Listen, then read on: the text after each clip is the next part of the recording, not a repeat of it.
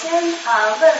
袁老师几个问题，然后呃大概把这个电影的一些背景就包括这个中国纪录片的一些现状跟袁老师谈一下，然后尽可能有多的时间跟观众交流。那我想问就是这个故宫的这个纪录片最开始是一个电视剧版，对吧？是呃一六年的一月份上映的。然后一六年的十二月，然后把它改成了这个电影版，在院线上上映，然后创造了超过四百五十万的票房收入。呃，那最开始的时候是你们是怎么找到这样一个题材？然后是什么样的契机使你们就是把这个镜头对整个故宫这个文物组这样一群比较非常特殊的群体？呃，就讲一下这个片子的来历吧。就是二零一零年的时候是故宫建院的八十五周年，然后我们差不多是在二零零九年的时候准备，因为大家之前在二零零五年故宫建院八十周年的时候有一个纪录片叫《故宫》，有人看过吗？应该，当时那个片子在国内其实也还是挺轰动的。到了二零一零年，就是还要再做一个八十五周年的片子《故宫第二部》。当时做这个片子的时候啊，就不同的组在调研，因为我自己一直是。通过影像做那种非物质文化遗产保护的这这方面的工作，所以进去以后我就选择了这样一个部门，就是故宫的，它叫官名叫文保科技部，实际上就是文物修复组这样的一个地方。呃，然后差不多做了，我跟我同事还有两个，当时一个博士一个硕士，一共做了四十多天的前期的调研，就把他们每一个科室都走了一下，然后对这里头的一些，比方他们的历史传承啊，他们怎么来历呀。然后他们，如果大家一会儿有兴趣的话，然后对故宫文物修复的历史感兴趣也可以谈。然后聊完以后呢，就就当时想做一个一集的片子，放在故呃那个央视的一个大的一个那个五集的大的系列当中。但是后来由于央视的这个内部的一些人事的变动，整个这个项目就被停掉了。他们转换做了另外一套片子，叫《故宫一百》，就每集五分钟，然后一共一百集。那个特特别适合，如果你们的孩子是生在美国的，如果他想了解中国的话，特别适合孩子们去看。每天五分钟看一百天，又能看漂亮的风景，然后又能学中文，还能看很好的文物和很好的故事。然后我我也推荐给康州学院的学中文的小孩。然后就后来就做了那个片子，就把这个就搁置了。然后再捡起来的时候，已经是三年之后了，就是零一三年的末到一四年。故宫突然又说，我们到二零一五年是故宫九十周年，我们还还想做一个片子，还想做一个片子，然后就在当时的一大堆选题里头，因为院长已经换成了单霁翔，单霁翔是清华建筑学院，他还是就他比较活跃，然后他就说，故宫以往的介绍都是介绍历史，都是介绍建筑的，但是世人很少了解故宫是一个 museum，是一博物馆。那作为一个博物馆来说，其实最重要的部分就是它的文物保护的部分，所以他就挑中了我当时报的这个选题，就是当时我们的题目特别的文艺，就是就特别的文绉绉，连文艺都算不上，叫“故宫新传”那个题目，就故宫里头用心传承的，因为这新传是乾隆写的，乾隆有这么一个概念在里头，然后就就开始，我们就以故宫新传的剧组建组开始拍摄。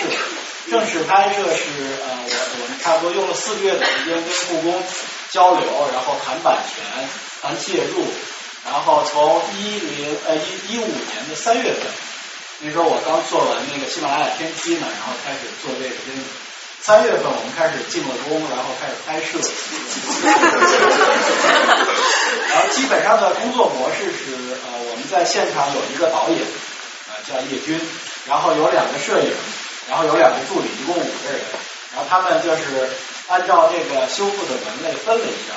大家在不同的组里头去拍摄，哪边有事儿就哪边拍。最重要的就是能够尽量的完整的跟一个文物从开始送进来到它修复完这样一个过程。然后这样呃扎扎实实的拍了四个月，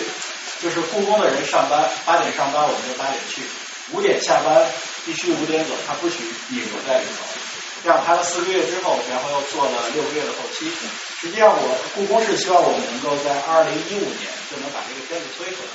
但是央视纪录频道他说希望这个片子能变成他的开年大戏，所以就放在二零一六年的元旦开始在国内播。播完以后，电视收视率也还行，其实，在纪录片里头，但是也没有多少人知道。后来就就有被有人给放在 B 站上了。然后就是大家现在今天能够看到的效果，这就是整个这个片子的一个来龙去脉。但是我们因为是这两年一直专注做纪录电影嘛，后来就在这个片子在电视和互联网上播的时候，我们开始动手，然后请了那个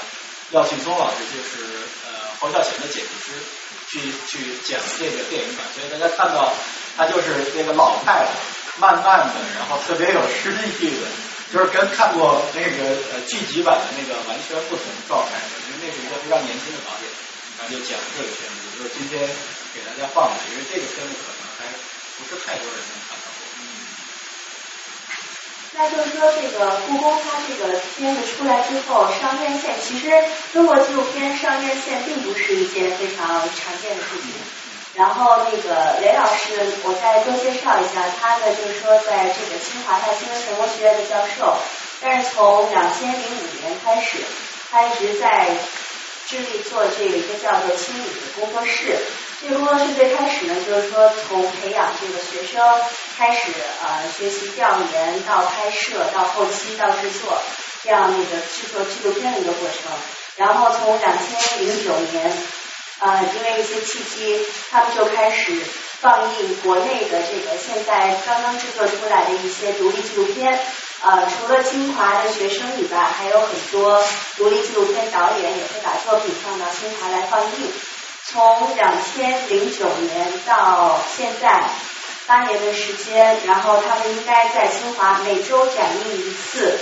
呃，有的时候可能会更多，他还会组织电影节，然后展映过后会有就是像今天这样导演和观众的交流访谈，然后他们把它整理成文字，所以这八年时间，他们大概呃一共展映了有超过五百部的纪录片。然后有非常非常多的文字资料，这个就是近十年的中国的这个纪录片的，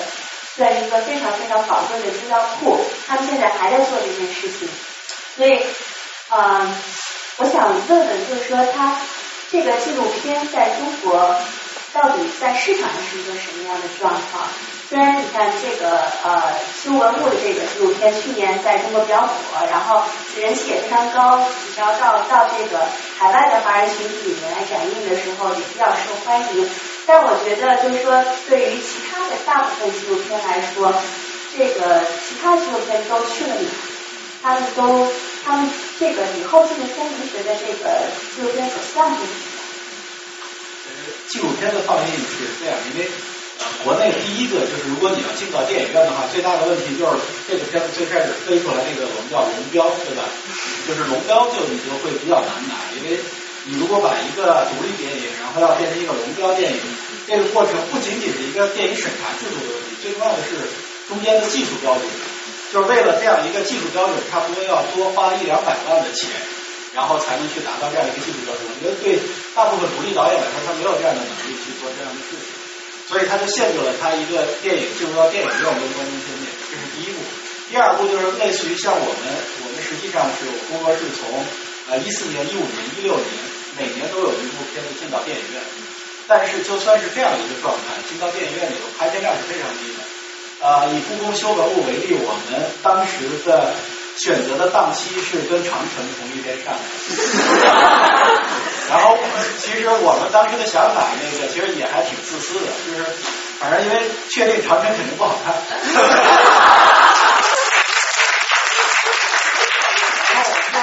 那如果长城不好看，观众出了电影看什么呢？他可能就会看故宫。对，悲剧的是其他电影也是这么想的。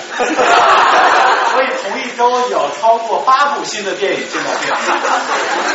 然后就就很包括像非常好的，比方说像《罗曼蒂克消亡史》这样的都是这个时候，大大家都觉得判断长城不好都要去，结果导致了其实像我们原来对这个片子的期望度还是挺高，因为它确实以大部分纪录片是小众的，但修罗物是个大众的，但进到电影院之后，你发现它的排片量根本上不去。首日的排片差不多就是百分之一、百分之二，然后都是这样的，而长城差不多是百分之三十、百分之四十，的这样的收就这样的，但是由于纪录片嘛，它可能还有一定的稳定的上座率，所以做了一段时间以后，还有个七八百万的票房。大家可以看，呃，刚刚结束的一个电影叫《八月》，去年的金马奖，它的票房只有两百多万。这就是中国现在的，中国现在的院线电影的一个现状，因为中国没有艺术影院，没有艺术院线正在做，所以你所有的这些电影进去都是去跟商业片去拼的。呃，我在二零一五年做那个天梯的时候，我们同档期上的是《星际穿越》版。就类似于这样，那你没有办法，因为躲不开。中国现在的电影产量就是每周都有六到八部的电影新电影要上，但电影你纪录片只能去面对这样的竞争。但是我觉得，比如说未来三年和五年，随着电影市场它的饱和，电影院它如果不做差异化竞争，它可能去的人就少了。也许会有影院会拿出一部分的时间、一部分的厅去放纪录片、去放艺术电影。所以这种我觉得对于将来的电影才会有更好的出路。但现在就是你要么放到互联网上，那放到互联网上就相当于你的收入是零，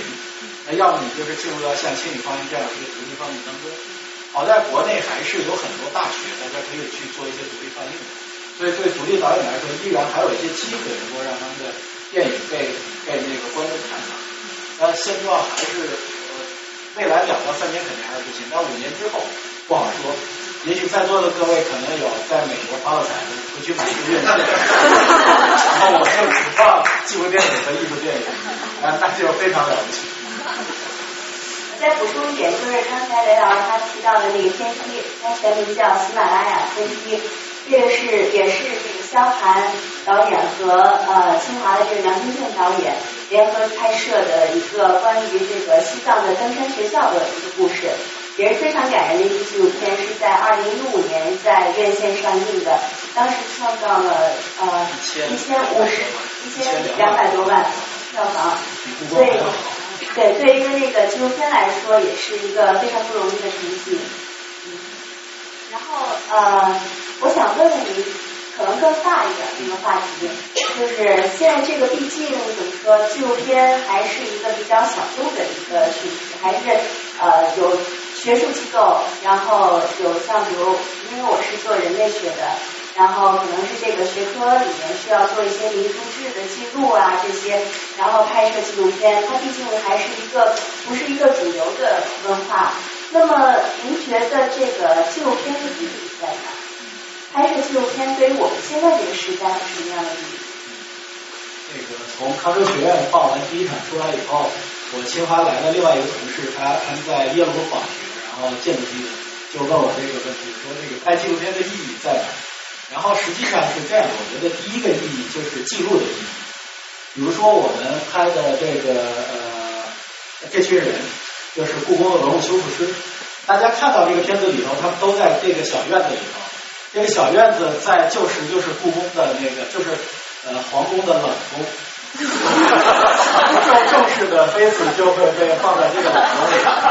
这个冷宫的南侧就是大家看了无数的剧里头提到的慈宁宫，就是就是这样。慈宁宫后头就是这个冷宫。那这个冷宫它呢，就就在这里头修文物，每个院子有不同的功能，大家在里头串，然后建立了。我觉得空间是非常强的，有塑造人的这样一个能力。所以这个空间，你看，我特别喜欢这里头的各种女孩，她们都都非常的漂亮。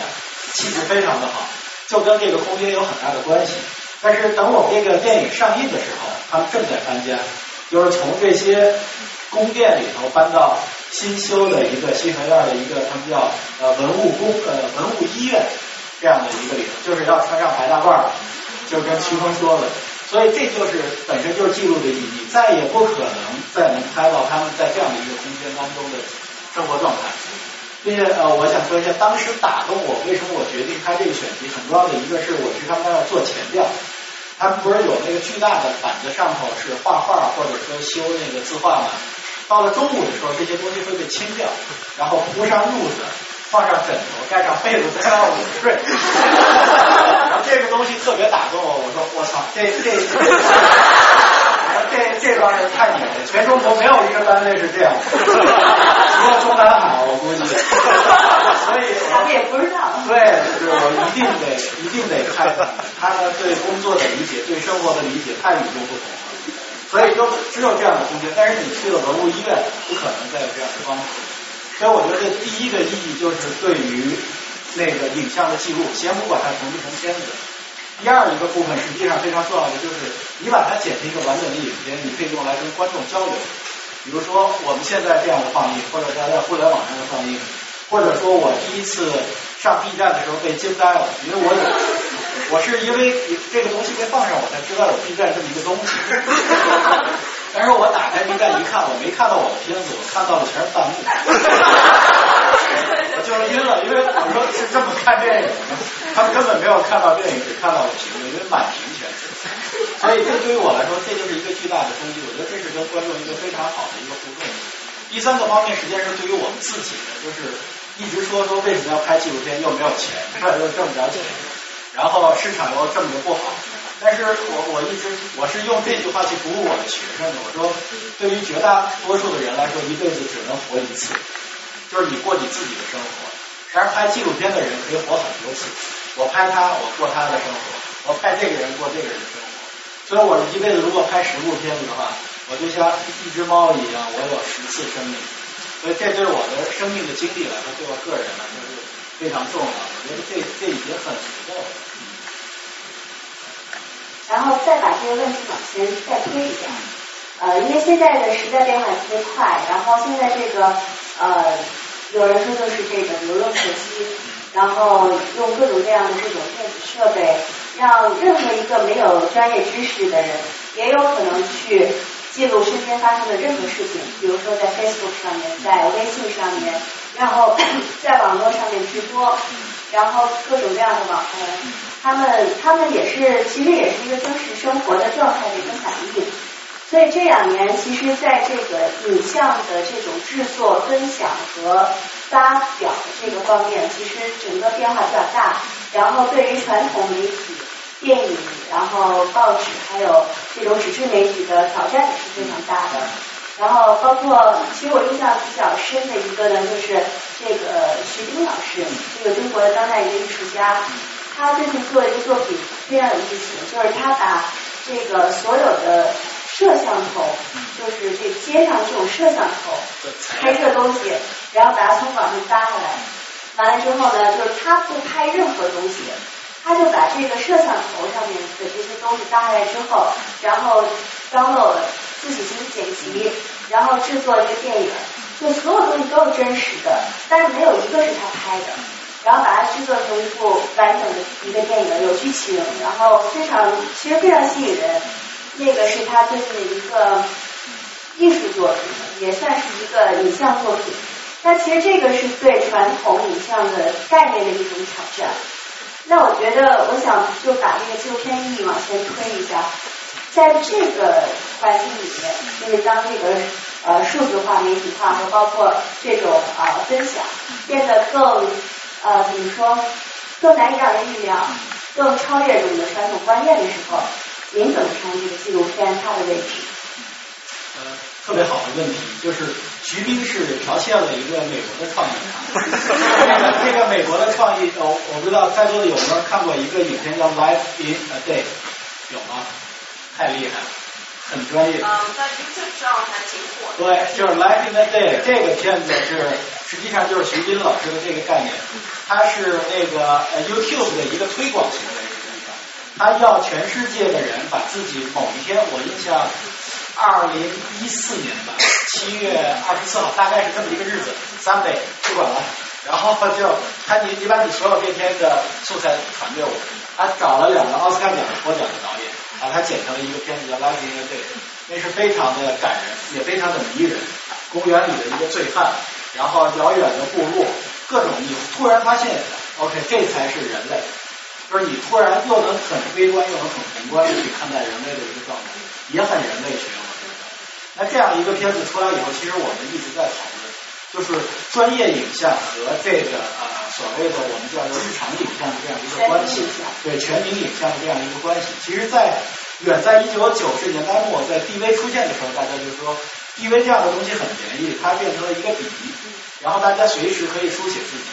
手机就是这样一个笔，是一个更方便的笔，可以随时书写自己。我觉得这个非常好。但是它不排除，比方说有专业的人，他可以把这种日常的影像，我把它剪辑成一个非常专业的电影，像徐冰老师这样，像那个 Life in the Day 这样。我觉得它是两种不同的观影体验。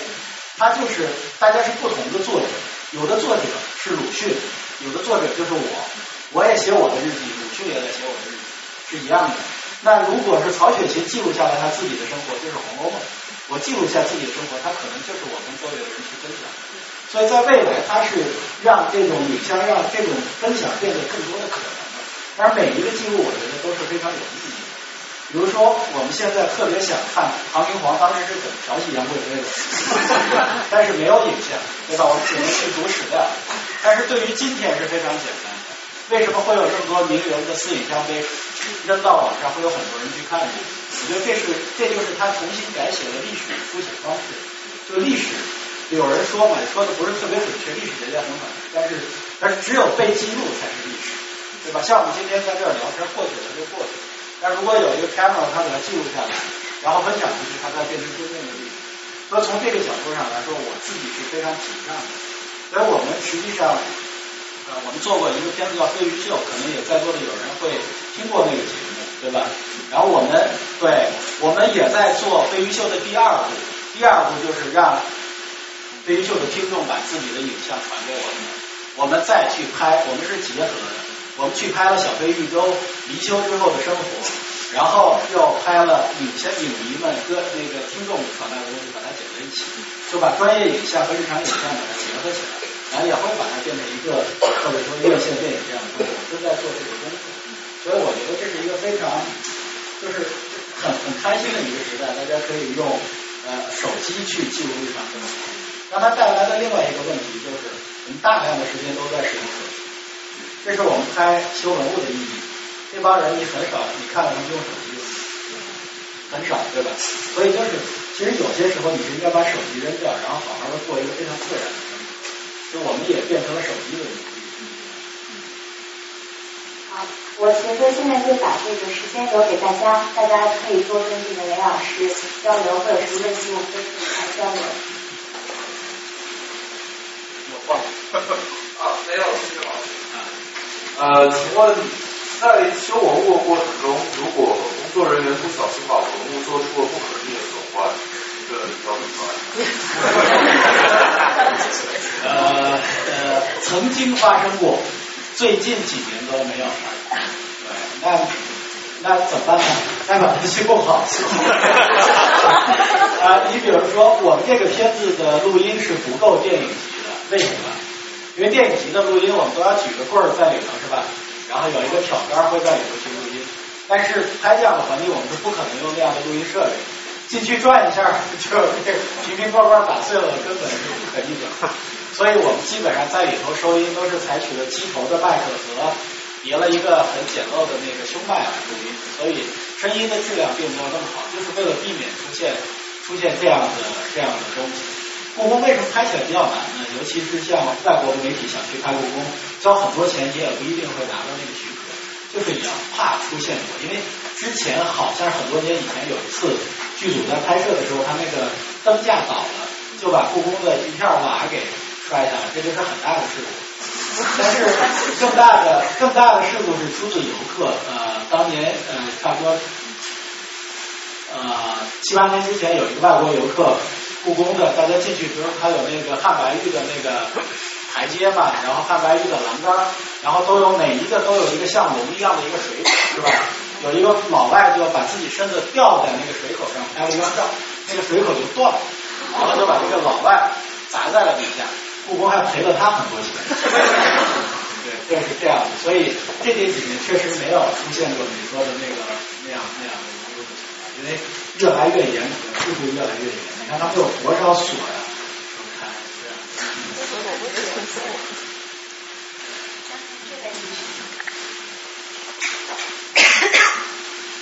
您好，我我是对那个就是新的那个呃故宫的那个叫什么故宫医院啊，对的比较感兴趣，因为我在这边美国的博物馆，然后有时候也能看到他们在修复的过程，我感觉就是用很多非常非常先进的设备，所以我想知道就是目前咱们国内文物修复方面的就是技术啊的发展，还有说就是未来发展方向是怎么样，然后这个故宫医院有什么新的还有特别的地方。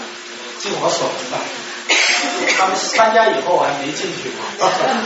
呃，但是我大概因为这里头也呈现了一些，因为故宫一直跟我们说你要多呈现我们用当代技术的，不要光光所以我们也被迫去拍了一些这个，比方说什么 X 光啊，什么碳碳碳十二啊，就各种所有的这些技术他们都在用。他们专门有一个部门就是实验室，它是跟这个文物部门是并列的。他们拿到什么样的东西以后，先要去实验室去做检测，然后再来。并且故宫这两年跟包括大都会，然后包括卢浮宫，包括大英博物馆，包括意大利的各种这种文物合作修复的还是非常多的。比如说像倦勤斋的修复，就是乾隆修了自己退休以后要去用的，整个进去以后房子非常漂亮，就是全是那种。用那个香妃竹装修的房子很小，但是呃整个上头是一个通景画，也就是说三 D 的那个画是郎世宁的，整个房顶全是郎世宁画的，然后非常的漂亮。那个修复就是跟意大利合作的，所以这几年这种交流是非常多的，并且单霁翔他也非常强调用这个当代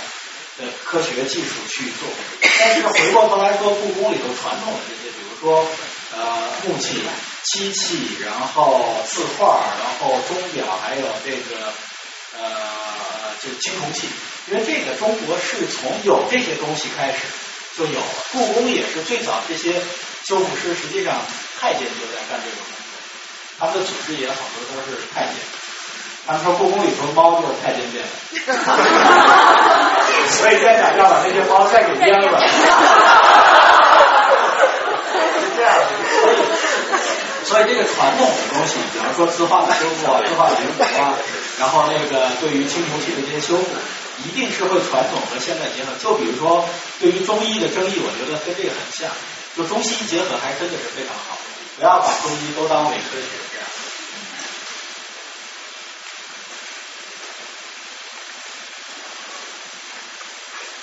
啊，那个我特别喜欢他这个电影的这个叙事风格。电影的这个叙事风格，就是刚才我朋友说，就是有一种像水一样的微天的感觉。就是我想，我想了解一下，就是呃，这个剪辑从电视剧的这个呃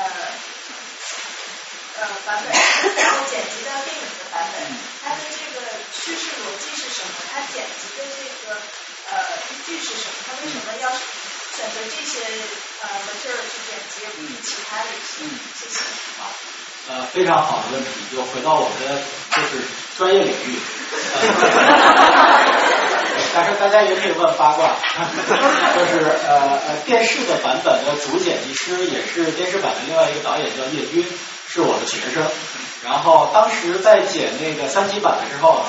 呃呃我我跟导演聊的时候，就其实就提了一个要求，我说我们要拍一个剪一个年轻人特别喜欢看的纪录片。因为纪录片大部分都比较闷，年轻人都不喜欢看。然后他本身也很年轻，他他是八三年的，然后他就去做，然后他也做到了。我觉得这是一个非常好的结果。到做这个片子的时候，首先我们换了剪辑师。你看，第一个特别大的明显明显变化就是呃，不要那个话外音，不要写歌词，目的就是不想让太多的太主观的东西进到电影里头，能够让观众自己去往电影里去走。而不是说导演一定要强迫你。